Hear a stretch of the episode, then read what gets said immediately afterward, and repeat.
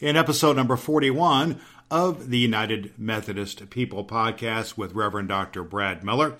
We talk with Reverend Glenn Knepp of the Ford Street United Methodist Church in Lapel, Indiana, and the author of A Taxonomy of United Methodist Centrists. Welcome to the United Methodist People podcast with Reverend Dr. Brad Miller. Brad believes that strengthening the connection in the United Methodist Church is essential to accomplishing the mission of making disciples of Jesus Christ for the transformation of the world. The United Methodist People podcast helps clergy and church leaders connect with key insights, hear inspiring stories, and learn from the people making a difference in the United Methodist Church through conversation and commentary. And now, Here's Brad. Hello, good people, and welcome to the United Methodist uh, People podcast with Reverend Dr. Brad Miller, episode number 41. We're talking today with Reverend Glenn Knepp, who is the pastor of the Ford Street United Methodist Church in Lapel, Indiana. And he comes to us to help us to dig into and develop into the understanding of where we are at right now as United Methodist Christians and where the state of our church is at. The state of our church is we're facing some real dilemmas and some real struggles as we face possible schisms and all kinds of dilemmas. And we broadly have categorized ourselves into three camps. There are those who are traditionalist, and there are those who are progressives, and those are the folks who get a lot of the attention through the various debates that are happening but within, there's a greater group, a larger number of people who may self identify themselves as centrist.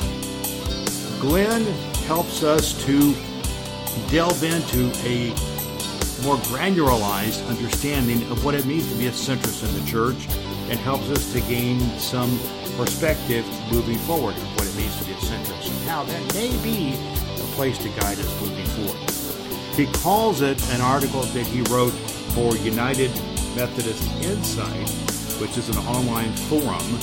He has an article called The Taxonomy of United Methodist Centrists. A taxonomy is an understanding of classification, an understanding of concepts and principles that guide kind of a granular approach to understanding something. There's a kind of a biological underpinning to the understanding and I believe a little bit of this comes from Glenn's background. He comes from a farm background, and he had some studies in agriculture before he went into, into ministry. And he helps us delve into this and breaks it down to some classifications. And I think you're going to be fascinated by this uh, understanding, especially if you consider yourself a centrist, uh, a person who's looking for common ground, seeing where we can come up in a common way.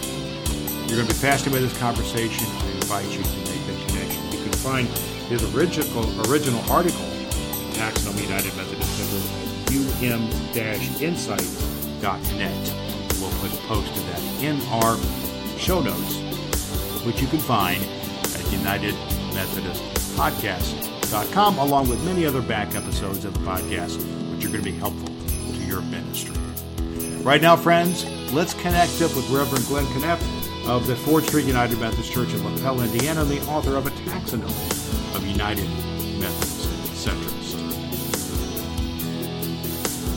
real pleasure today to have as our guest United Methodist People podcast, Reverend Glenn Knepp from the Ford Street United Methodist Church in Lapel, Indiana. He is involved with uh, great things in his local church, but is also involved with with ministry in the Indiana Conference of United Methodist Church, and we'll talk about some of the details of that in a bit. But he's also quite a wordsmith and quite an author and quite a person involved with great theological thinking, particularly in light of the challenges that uh, we face in our church. Particularly, he has an interest in understanding the secular age, and he has um, has some thoughts on that he wants to share with us here uh, today. So, we welcome to United Methodist People Podcast, uh, Pastor Glenn Knepp. Thank you, Brad, and that was quite an introduction. I wish I could get an introduction like that. Well, go with such with such uh, I re- such, uh, superfluous descriptions. Of, there you go. Well, since I since I recorded this here today, you can just uh, play it every Sunday from the pulpit. What do you think? Oh, that'd be great. That'd be a treat. I'll just play it then. I'll play it when I walk in the house. That's there. You go, and have your uh, you got a wife and four kids, and they're in and a dog, and you can let them all know that uh, you're entering the room and uh, and all your glory, right? And this is this is the good things that Brad Miller had to say about. well, that that that, that put a lot of stock in that. Yeah, that'll get you really far in life, my man. But it's a it's really it's really great to have you here. We've got to know each other through some of the various groups that we work on together here in the Indiana conference, and I know you to be just quite a, a deep, deep, deep thinking guy and uh, who's got a lot to say and a lot of insights into what's going on in the life of our church here. But one of the things I like to do, Glenn, as we get started in our conversations here on the on the podcast, before we get into some of the deep theological stuff of what's going on in our church right now, I like to find out how you got here. So I would just like for you to share a little bit, if you don't mind, about what brought you to Jesus Christ in the first place. So a little bit, little bit about your faith journey, and then how that ended up navigating your life to now be a pastor in United Methodist Church in Lapel, Indiana? Yeah, well, I um, I grew up near Plymouth, Indiana, and I was I was raised on a farm, and my my family were all and, and are all Christians. They're all people who love Jesus, and um, I grew up was raised in the Wesleyan Church, and um, as I got into high school, I also got really politically active, and my family encouraged that. But but at the point I went to college, I thought um, I thought you know what I'm going to do in college is I'm going to go to Purdue. I'll be an ag econ major, and um, and then I'll come home and I'll work the farm, and at some point I'll, I'll go into public service, run for office, something like that. And instead, when I got to Purdue. Uh, and, and, as I went to Purdue, I thought, I'm not going to get connected with a church. I love my church, but I am frustrated with Christians generally and how they responded at that time, particularly issues of justice and, and things of that nature. And so I'm, I'm not getting connected with a church, but I did when I got to Purdue. I, I got roped in at the Wesley Foundation at Purdue. And uh, there I met my wife. Uh, I discerned a call to ministry. And um, and that call really formulated around a, a, trip to Nicaragua and seeing in Nicaragua um, that the, the one the one presence in the world that was able to bring hope to the, the folks in the communities we were in really was the church.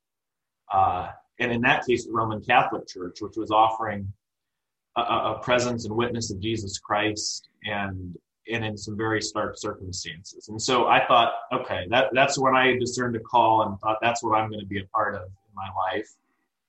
Finished, uh, transferred from, from Purdue, went to Indiana Wesleyan, thinking still I'd be in the Wesleyan church, even though uh, we, we'd gotten that call with the United Methodist Campus Ministry. And as I finished at IWU, uh, I had a United Methodist district superintendent who reached out, got me to an assignment, and uh, from there I just grew deeper and deeper uh, into the United Methodist connection and drank more deeply from the wells. And it is my church. It's where I belong, United Methodist Church. There's no doubt for a long time now. And um, so, yeah, that's that's where things began. And that's awesome. So you matriculated. So you felt the call to ministry, and you saw that in a mission setting of some sort in Nicaragua. And it sounded like you had some affirmations from your wife and for the Wesley Foundation at Purdue as well, and through yeah. the affirmation through the district superintendent, through the church. So you affirmed in, in, lots of ways, and yet I still think you still had some of that. You mentioned your background in agriculture and an interest in politics, and yeah. a bit about this, uh, uh, about those things come into play, and some of the things you're interested in, in now in the in the church, as far as I can uh, discern from yeah, our relationship. And you've written some things here recently, and you're interested also in the the, uh, the nature of the church in the secular age. And I'm just curious, uh, Glenn, did you come from a farm background? Did you grow up on a farm? Yeah, yeah, that that okay.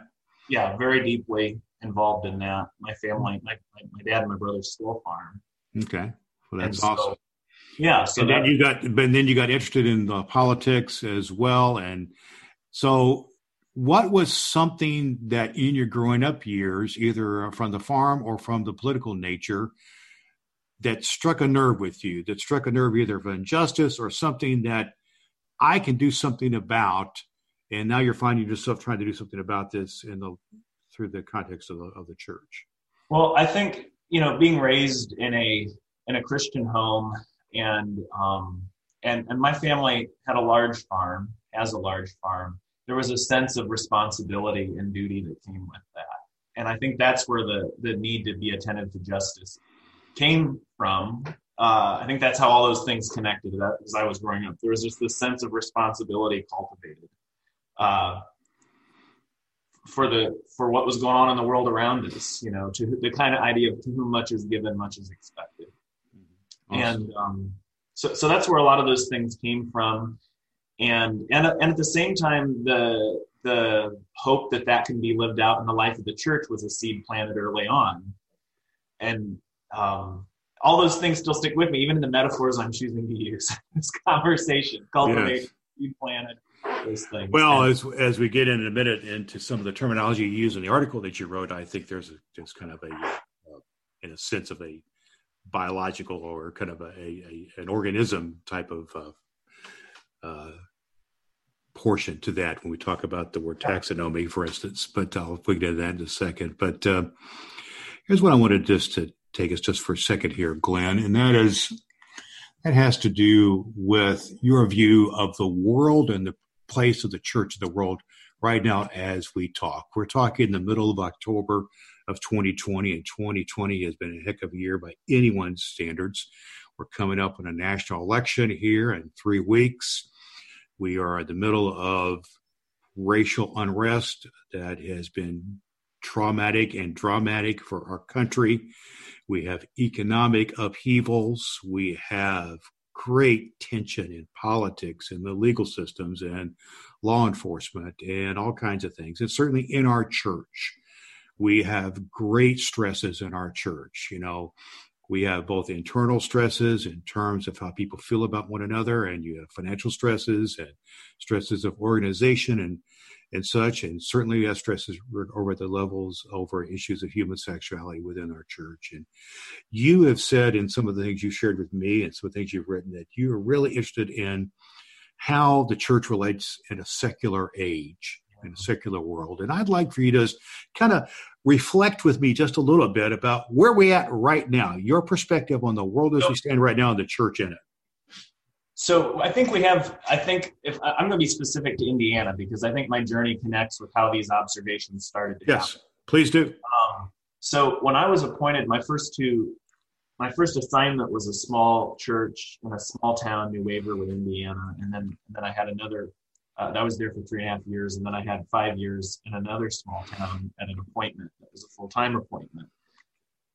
But what you start to get a sense of in a lot of our rural communities in Indiana is that economically speaking, things aren't what they used to be. And so, from a from a farm kid point of view, and from the point of view of somebody who at, at least dabbled in agriculture economics for a while, that's not hard to understand. You could you could go uh, to this to the steeple of the last church I served. And at one time, you could have looked out from there and seen 40 homesteads where 40 families were making a living. And now you go to that same place and you can count about four or five grain legs where there are one operation. So you've gone from 40 to five, and that's reflected in the life of the church from 40 households that are providing uh, support for that church and its life and its ministry down to one or two that are providing the most significant financial support. And that creates all kinds of issues in the life of our church and leadership, and it creates all kind of issues for sustainability of faith communities in rural areas. And so, I, anyway, I had noticed that. I had been aware of that. And if you look all across Indiana, this is a this is not uh, an isolated phenomenon. Uh, there's a guy by the name of Morton Marcus, who's a syndicated columnist that used to be associated with the IU School of Business. I don't know if you're I'm familiar with that. I read, I read his stuff quite a bit actually for years. Yeah, I don't agree with everything he says, but he made an inter- interesting observation a month ago that really gets at this: that 43 counties in the state of Indiana uh, import uh, more than 50% of their average household income. So 43 counties uh, import more than half of their average up, average household income from another county. Yes. And uh, in total, 73 counties in Indiana are net income importers, which means there's only 20 counties where all of the income of Indiana, or a lot of the, the most substantial part of the income of Indiana is coming from. So you start to think about that. That means we have literally hundreds upon hundreds upon hundreds of our United Methodist faith communities in small towns and in places that 30 and 40 and 50 years ago, folks could make a living and not ever leave the zip code. And they can't anymore. And so I, that was one of the first things I was really seeing as a major pressure on our system, just as a, a church system. And, um, and, and that was something I was reflecting on a lot. And then I came to Lapel, where I serve now. And when I came to Lapel, those pressures are not present in the same way. Uh, folks don't earn their income in Lapel zip code, but it's kind of an ex-urban small town community out just beyond the suburbs of Indianapolis. So economically, those the pressures uh, are not there where we have a negative population uh, growth. But what I did see when I came to Lapel was something that was different than the smaller rural community. And it was just that people did not relate to spiritual things or organized religion, even in the way they did in a smaller town in Indiana. And, um, and, you know, you spend very much time with people anywhere, you're to, you're, you see this. And it seems like it's only accelerated in the last couple of years, and particularly even during COVID. And that that's the phenomenon of secularity. And that's what uh, the great landmark work which as you mentioned I, am just in love with and i want everybody to read. I go everywhere i go i tell people to read charles taylor and the secular age. And it's an 800 page book so most people just laugh at me and walk away. Brad they say uh, i'm not i'm not going to uh, do that if you really want a, a, reader's digest version james k a smith has uh, how not to be secular That's a shorter version and uh, reiterating a lot of the same principles. But Taylor just does a great job of describing what uh, what has gone on in Western society, in particular in the United States and Canada. He traces in a really helpful way mm-hmm. To help so, understand. So, what out of his work just really cut to the heart of the matter for you, given that most people aren't going to read an 800 page book? Yeah. So, what is so, that struck you that you really want others like our audience to hear? So, I think people need to understand that secularity means three things. It means that there's a decreased religious participation. We see that everywhere. Numerically, you can look at uh, you'd know the statistics better than I could, but I bet it's I bet it's a very high percentage of our churches in in our Indiana conference are the victims of that. There's just decreased religious participation. Uh, there's a decreased role of religion in public life. That's another uh, aspect of secularity. And then there's the third aspect of secularity that it's possible that you cannot believe anything and that's socially acceptable. Yes. Okay. So that that uh, you're at retirement. I am far from retirement. You're nearing that that time season of life. Yes. by your own admission, Brad. Yes, and sir. When, when you were when you were 30 years earlier in your career, it was just a lot less socially acceptable, I think, right? For people to just say, "Well, I don't believe much of anything. I'm not necessarily an atheist. That that just is a much yeah. now than it would have been. Well, yeah, it would be it would be uh, unusual for people to uh, not profess some sort of a faith uh, leaning of some sort or some sort of a religious affiliation. And now it's not unusual at all. You know, my own, uh, you know, people, adult uh, children in my life are lean that way in many uh, in many ways, and certainly even the church I serve now, just ten years ago, had uh, well over 100 people in it, and now it's got about 30. You know? Yeah, so so just use it as an example, and I don't think it's too unusual no. churches, and I'm in an urban city, but especially in ex-urban and, and uh, rural settings, exacerbated by some of those uh, factors that you mentioned in terms of the uh, loss, the economic uh, opportunities. Are yeah, so they're turned upside down.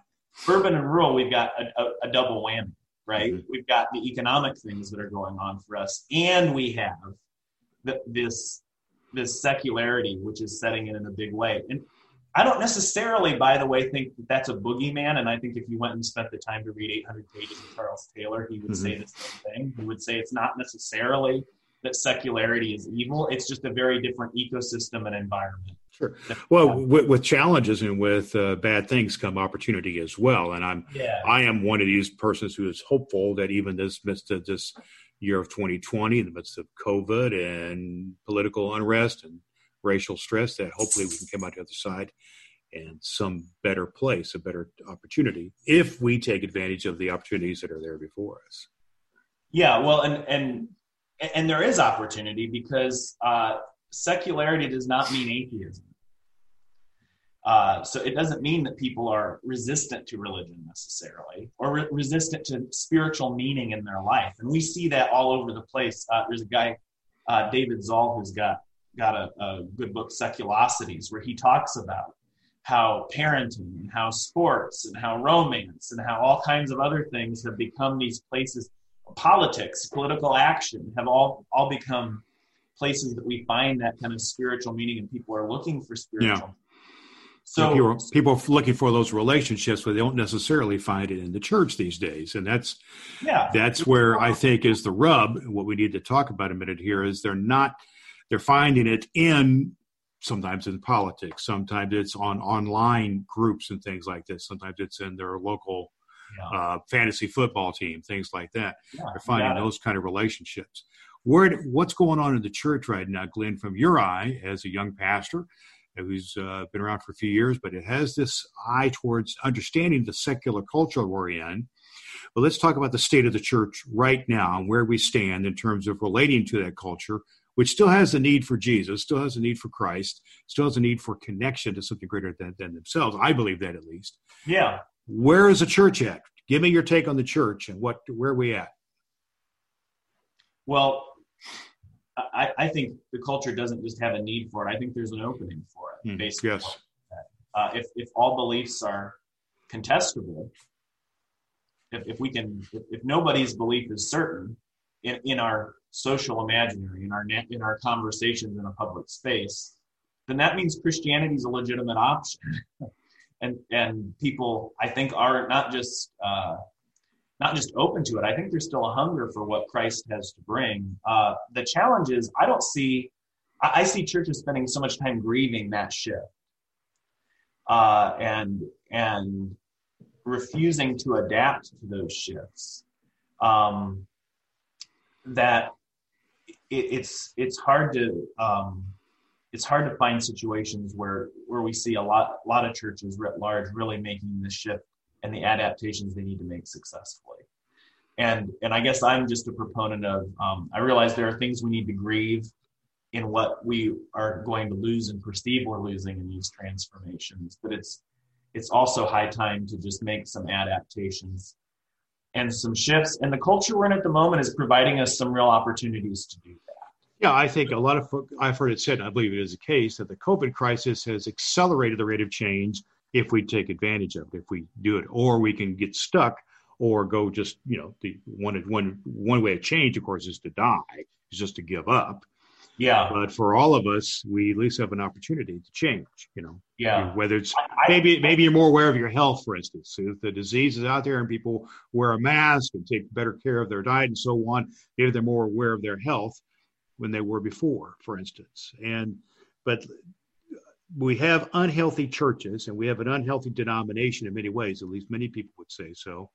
That's also impacted by the secular world that we're in right now. And yeah, you know, Brad, I think one of the I think one of the real opportunities that COVID has been a it's COVID's just a good crisis to get stuff done in. Don't waste an opportunity. And I hate to say, I know there's a lot of suffering and pain that's going on with COVID, and I don't want to diminish that. But from a church administration point of view, um, it's a good opportunity to help your people see why changes need to be made. And at the same time, a lot of these trends in secularity have increased over the last eight months, it seems. You know, so we're, we're we just seems like time has moved faster in, in regard to a lot of those things. But I don't think COVID is the only thing that's presenting us an opportunity. I think the the dialogues on race are providing us a real opportunity. Oh yes, my goodness, yes. Um, and, and the big reason for that is that for the church to really adapt and to really understand what it is going to take to offer Christ and to be a presence in the world that's being born right now. It's going to have to adopt a posture of, of marginalization Like the world that's being born now will not be a, a world in which um, in which United Methodists are consulted about public policy decisions at every turn. Uh, and that was the world we were in in many ways, uh, especially in a place like Indiana, with at one time governor and senators and uh, all of the people in positions of power, many of them connected with the United Methodist Church. Um, so, so we're going to have to understand what it means to operate from a more marginal position. And that to me is why the racial dialogues are so key because they're not, those dialogues don't just invite us to make room for people who aren't white or people of color or people who aren't like us. If we take those dialogues really seriously, they're inviting us to understand that um, that that there are things that we can really learn in a deep and a valuable way from people who have been the victims of oppression, who have been members of marginalized communities. Sometimes that's people of color. Sometimes that's LGBTQ uh, folks. Um, and so, anyway, I think I think that those. Well, those, let me let me reflect with you just a second on that. In terms of marginalized folks, we certainly have lived in a church for the most part, which has been in the majority. What I mean by that, mostly white, mostly middle class, upper middle class, rural suburban in large part, uh, where it's been the majority. And now we live in a world where things are shifting socio-economically, uh, racially, and so on and so forth, and certainly politically, uh, as well as issues like LGBTQ issues and uh, human sexuality. And the church has not always shifted to meet those needs, and therefore we find our church in crisis. Because that's in one of the other crises that we have. You mentioned the racial, all the things we're talking about relate to the crisis we have in the church. And seems to me that folks, both politically and in the church, then have oftentimes taken up camps, an extreme left uh, or extreme right. Uh, there are certain people there who are, you know, consider themselves progressive, and certain people consider themselves traditionalist. And yet there's a lot of folks who would, in one form or another, call themselves centrist, or people who want to find a way, find a pathway to come out to a place where the church can still be effectively reach the people that matter to them. Their kids their mom their dad their neighbors their you know their kids who go to their local high school who aren't who are far from god and they still care about him. And they also care about uh, they do care about people in Nicaragua and other places, and other places as well.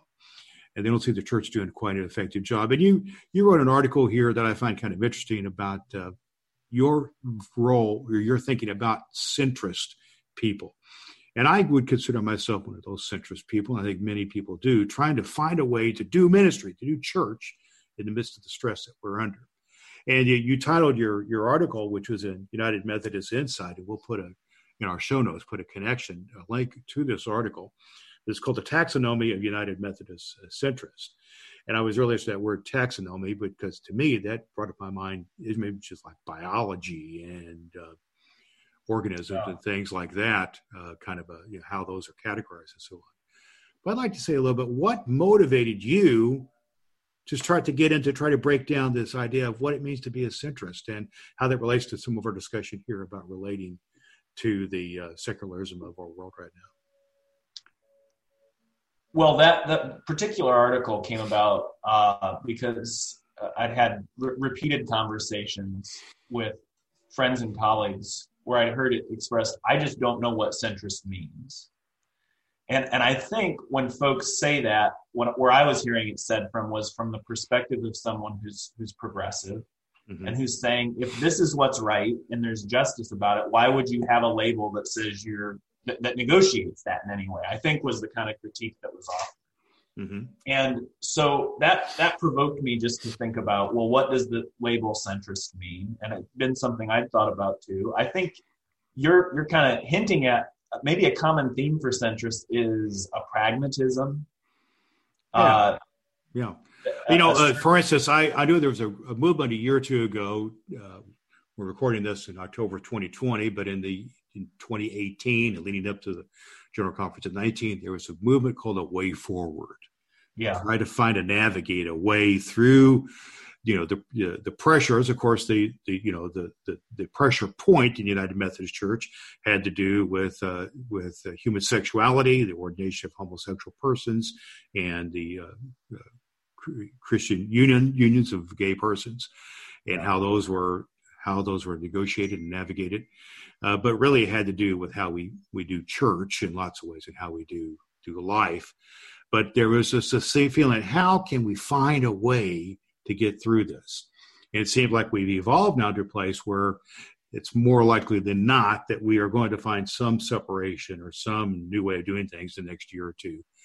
But uh, but there's a lot of folks I think who would love to have seen a way to find a way forward. And I I just like your take on it. You broke this down in your article, and I think your question that you were uh, faced with by folks who what is this centrism thing?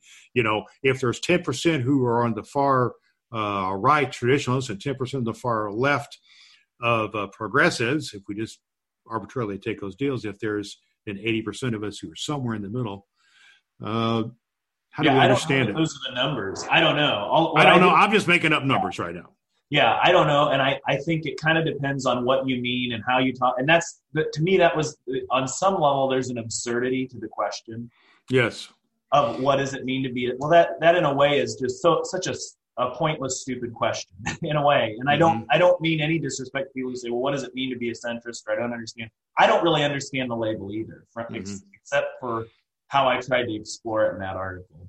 Um, but in in a way, it's a, a a silly question because it it can mean so many different things based on whatever particular thing you're talking about. Mm-hmm. And so I guess I wanted to. the only way I knew how to process that was with humor in the whole absurdity of uh, of all of how we break ourselves into groups like that. And at the same time, there is something that's helpful about exploring uh, some of the ways we some of the ways we live into that. And um, and so I just want to explore different ways people lived into that kind of pragmatic attempt to negotiate the moment we're in. Yes. Um, while tipping my hat to the absurdity of the labels at the same time. well, you certainly, yeah, you certainly have adequate at describing uh, anything meaningful beyond beyond whatever it means in the person's head a lot of the time. Well, you gave a lot of you you broke it down into several labels, whether you know, kind of silly in their own way within your article, and they kind of have a Latin type of flavor to or to it. Uh, yeah, just yeah, just give just just give a give us one or two of them, like you guys. I apologize to the Roman Empire, which I microaggress against. well, well, first, just give us one of those areas. I'm looking at citrus gratuitous, something like yeah. that, and uh, maybe help us understand to our listeners a little bit what you were looking at here to try to put a you know a, a level of absurd observation to the situation our church finds ourselves in. Yeah, well, the the centrist uh, that that particular category. Um, I write Latin, I don't pronounce it. So that's the, I write fake Latin, I don't pronounce it. There you uh, go. That particular category was talking about. There's a lot of folks who just want to extend grace to other people, and they want to make room for other people, and they also want to make room for folks who aren't as inclusive as they are because their journey uh, towards being inclusive, towards LGBTQ folks, has been a journey. Mm-hmm. And so I think there's a lot of folks that end up in that category where um, they, they want to see the United Methodist Church how to figure out how to have doors that are open truly for everybody yes. in, in fully in the life of the church. And, and yet when they say everybody, I think that they mean that they want to figure out a way to extend grace to people who have a more traditional perspective too. And I have a lot of sympathy with that because there are people that have been in part of my life and ministry and call. I'm sure you're this way too and even a part of the churches I serve that are folks with a more traditional perspective, and I don't want them to feel uh, that because yeah. we're trying to figure out how to include somebody else that they need to. Because grace should mean that we have a loving, accepting approach to everyone, and part of what we're dealing with here is the feeling that some folks have, and I would just say, you know, particularly some folks in the uh, LGBTQ community who do not feel grace right now or right. so that in that first categorization that's the thing in that particular taxonomy that's that's the thing i identified is that that particular variety of centrists will do best when they're exposed to the harm Mhm. that is done in an ongoing way to folks who do feel excluded in the life of the church and who feel harmed and oppressed and injured uh, by a community of grace and mercy and justice that should not be experienced in that way. Mhm. Um, We had a mark. We had a marketing campaign in our church a number of years ago. You, you may or may not have been, uh, might have been before your time, perhaps, but it was called "Open Doors, Open Minds, Open Hearts," and the the the, the imagery was of an open door. yeah, right. And then, um, so we had marketing materials and TV commercials and all kinds of stuff regarding that. And it was a good image and so on. But I think some folks then in recent years, recent times, have kind of felt like, well, not so much. Uh, we need to reframe and re- redefine how we really are, if Well, the- we are open, and if so, Yeah. how are we going to reframe that? it, it's a very ironic thing the image of the open door because then because then there are groups of people who feel like the door has been definitively slammed in their face Mhm. again and again and that really is more of a problem now than it's ever been precisely because of some of those secular trends that are present uh, in our world more than ever uh, people care about personal authenticity Mhm. and they care about being able to come as who they are uh, to the faith community And it's a settled, and it, you know what, Glenn? For a lot of folks, including my three adult children, for instance, who similar age to you in some cases, I would, would imagine, this is a settled issue, you know, already. You know, the settled issue is, you know, the authenticity of relationships is primary. And when they see things that they consider uh, to be inauthentic or somehow contrived, when they're part of it. And I think there are some folks who have that sensibility about the church and about other institutions that it's contrived or manipulative. Yeah, yeah. That's so. That's such a. That's such a key observation, and that so much relates to how the discussions about uh, sexuality or race uh, intersect with what's going on in the culture writ large outside of those conversations, and about the kind of adaptations that we really have to wrap our mind around as a church. Mhm. Um, that you can't say the door is open unless you're really willing to figure out how that door is going to be. open. and you got to actually do it. You you can't. actually do it. You You got. it's got to be an actual, physical, tangible thing. You actually have to do it, not just give it lip service, and um, or somehow wrap it around some scriptural, uh, you know, taco shell or something like that that tries to. I don't know where that analogy came from, but uh, where it's something where it's just not doesn't have any real substance to it. So, so for instance, another category of centrist by explorers, the fixerensis, the centrist fixerensis, and Mm-hmm. and in that case, that that kind of taxonomy would say uh, what we have to do about some of these debates is just get a settlement, Mm, and we can move on. yeah. And as long as everybody agrees to quit fighting, we'll be okay. Yeah. Now, if you understand what we just said about what, what your kids are saying about the need for authenticity and, and, and the need for the, the church and Christians to do what they say, hmm then then you'll understand that this is not ever going to be something we can just uh, Right. stop fighting on and live within a certain brokered arrangement and just fuse it together. Um, whatever happens has to be authentic. Right. Because authenticity implies that you have to have an ongoing relationship, and an ongoing relationship requires ongoing dialogue and conversation. It's not just, you know, this is the way it is and that's where we, we stand. We Yeah. have to be an ongoing relationship. Yeah. Yeah. I think that's I think that's key, and I think that if um, i- if centrists really should be pushed on, it's in those two ways actually. 1st Mhm. uh, and the one referring to those that practice grace, that it's great to practice grace, but we have to do that with a real acknowledgement of harm. hmm But then, secondly, um, you know, we also to be to be pragmatic doesn't mean that you're going to find a forced or fixed or fused solution to Mhm. these conversations. We're just going to have to have the conversations, and we're going to have to figure out how to be who we are, to be authentic to who we are, and also faithful to the call that the gospel is on. Well, having said all this, you know, we began our conversation with kind of your faith story and your own uh, influence of your uh, farm upbringing and politics and education and so on in your early church experiences some affirmations there then we talked a little bit about your understanding about the state of the church now given all the pressures we have and the secular secular uh, dynamics that we have want to ask you, Glenn, where do you think we're going? What do you think are next steps? Where do you think we're, how do you think things are going to evolve and progress in the next year or two or three in the United Methodist Church? Particularly, I'm thinking about younger clergy such as yourself and it juxtaposed against some of these stresses in these local churches. Where are we going? Well, I think um, put me down as very dubious. Okay. Uh, very dubious about.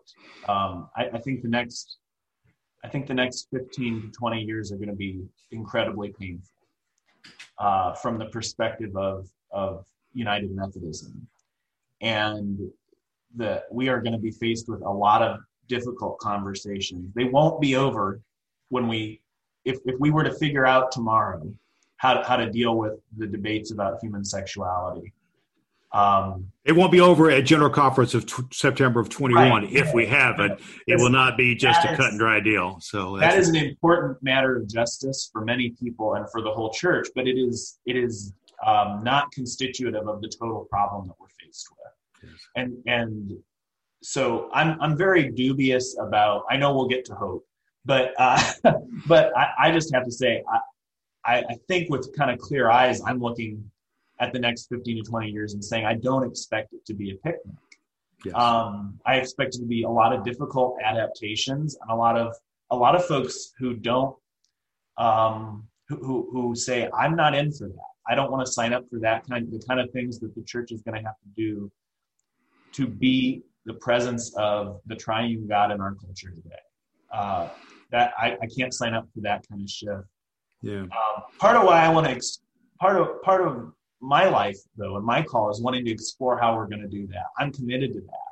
Yes to the process there. I i would compare it a little bit to when families go through some really difficult times. A lot of families are right now losing a job having a loved one contract covid and get sick and perhaps die going through a divorce going through uh, interracial marriage in a family going through a, a, a person coming out as gay in a family any number of these things uh, can be uh, approached through just denial or through refusal to accept or through anger or through you know people being you know just bitter and angry oh, yeah. or they can re- be somehow come out resolved through the hard work of family building and construction that, and reconstruction that comes by when you have hard things happen and you know if we are some form of an organism in the in the united methodist church and whatever it evolves to be it's my hope and prayer that we will choose, and folks like you will choose to do the hard work and do the hard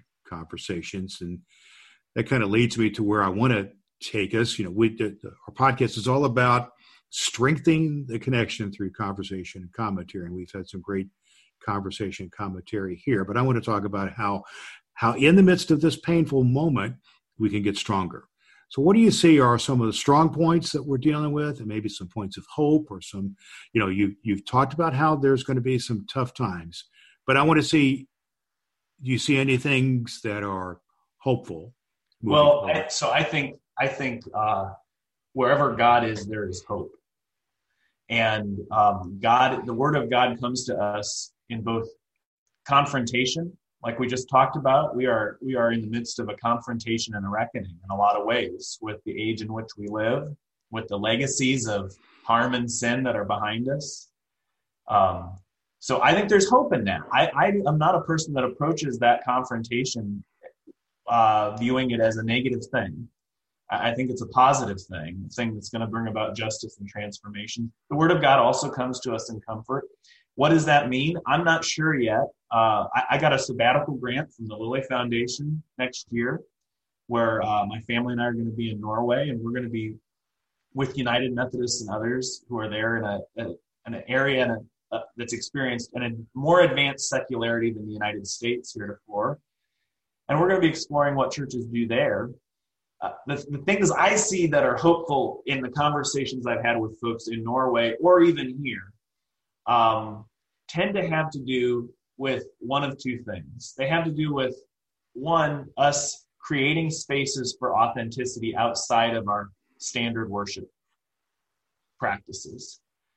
And so, um, Brad, I know one thing that you do at, at one of your congregations is the uh, assisting the local elementary school with the learning pods and yes. uh, th- those kind of things. So, so small groups that are built around mission like that. When I see churches doing that, that to me looks like a sign of hope. I think the church can work in that way.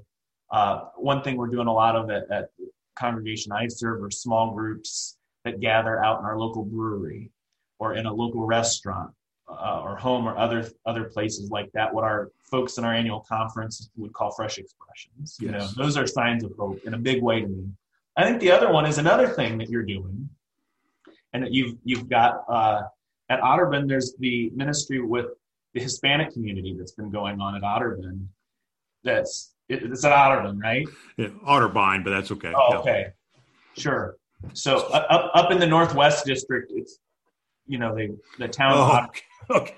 So yeah. Uh, anyway, um, so that kind of ministry, I think I take a lot of hope in too, because that is an example. I, I would hope. I, I don't know because I haven't talked to you about it a lot, but from what I've seen, it's an example, and it can be an example of the church learning and listening to, and not just making room for folks, but really learning the lessons and letting uh, let letting those folks who are not what we would typically think of as the people who are in, in position of power in the United Methodist Church in Indiana mm-hmm. begin to guide and lead the church. And, and that that kind of experience to me is very hopeful because that's what we're going to need uh, to have those kind of perspectives of people of color and of other uh, marginalized communities really in the driver's seat to help us navigate what comes next. And so I feel those are things that I celebrate and I think yeah.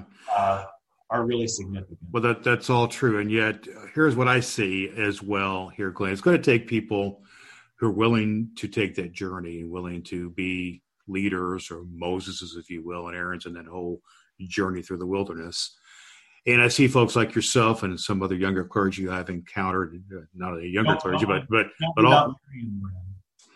But uh, all people are willing to take the take the journey and do the hard conversations and do what it needs to happen. And uh, and that's i'm thankful for that people who are thinking through the implications. I'm a sociologist by my background. I have a degree in sociology and love what you're doing in terms of trying to understand the nature of the integration of what's going on in the world and the church and so on. We cannot be in these silos and things like that. Doesn't work never has worked.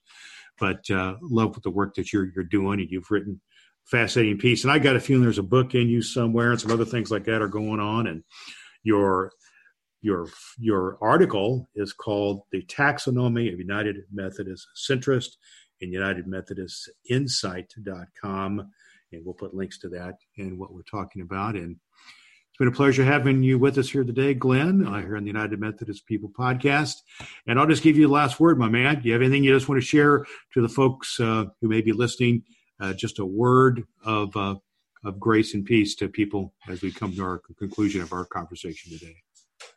I think I think the word would be that the the dialogues we are engaged in as a church right now, dialogues that center on justice and center on hope and mercy, um, that all through Scripture, uh, you know, we don't see any of those evidence to be easy or straightforward in Scripture uh, we, we see those dialogues to be dialogues which are costly dialogues. Mm. And we are in, in, the midst of and at the beginning of a lengthy and costly dialogue between church and world. But uh, but what we also see in Scripture is the promise in Christ Jesus and by the power of the Holy Spirit that those will be graced dialogues and that there will be hope and reconciliation uh, on the other side of them. And so you know, uh, I hope people take away from this um, an earnest warning and sense of how costly the dialogue we are engaged in will be, and yet also the hopefulness of God's presence in that and God's capacity to bring about reconciliation and healing through that if we'll just go along for the conversation. What you're sharing there, my friend, sounds suspiciously Wesleyan and conspicuously Christian. So I'm well, glad I to like hear that. that. I like Yeah. does that make me an orthodoxus, a centrist? Yeah, there you go. Oh, that sounds like another article there. So there No, you that's go. that's one of those taxonomal. Oh, yeah. There you go. There you go. Well, it's been a pleasure having you with us here today. He is the pastor of the Ford Street United Methodist Church in Lapel, Indiana, and the author of a taxonomy of United Methodist centrists, which you can find in the United Methodist Insight. And uh, you, are our guest today, Reverend Glenn Knepp. Many thanks to Reverend Glenn Knepp on our conversation here about many things in the life of the church. I hope you heard his passion for the church and helping to find a way and understanding where we're at right now in the church and helping to find commonality and to understanding what it means to be a centrist and maybe just maybe we can find a way forward. Maybe we're not going to be the, the same. We certainly will not be the same as we used to be as something evolves in the, in the, in the United Methodist Church. But we are the body of Christ. We are the unity of the body of Christ, and we are called upon to proclaim the good news of Jesus Christ regardless. We are called upon to be that voice which is about transforming the world, world with the good news of Jesus Christ. Yes, our church is a bit beaten up these days, but we are still here. We're still alive. And I thank Glenn for helping us to uh, delve a little deeper in what it means to be a centrist and define our commonality. To not just see the world only uh, being absorbed in the uh, liberal uh, understanding or progressive or, or, or, a traditionalist understanding, but to understand what it means to be a centrist, even though it's a little tricky, it's a little hard to get get a handle on. Perhaps, perhaps there's room for all of us in this church, even if we have different understandings. That's my hope, at least, as we'll come out a better place uh, over the course of time as we find our way in the United Methodist Church moving forward. We're still the church, everybody. We're still the, still the church friends, and we're still called upon to share the good news of Jesus Christ. For, uh, perhaps it was um, Charles Wesley who said it very well, I believe, uh, in his hymn, Are We Yet Alive, which we often sing at the funeral of a United Methodist uh, clergy person when they pass away. And I just want to share that with you now as a way to close our conversation together. Charles Wesley wrote this And are we yet alive and see each other's face? Glory and thanks to Jesus give for his almighty grace. That's a good way to leave our conversation here today on the United Methodist People podcast. This is Reverend Dr. Brad Miller encouraging you to always do all the good that you can. Thanks so much for listening to the United Methodist People podcast with Reverend Dr. Brad Miller. You can continue the conversation and commentary about strengthening the connection in the United Methodist Church to accomplish our mission of making disciples of Jesus Christ for the transformation of the world. Visit the United Methodist People podcast on the web at unitedmethodistpodcast.com and connect at facebook.com slash United Methodist Podcast. And always do all the good you can.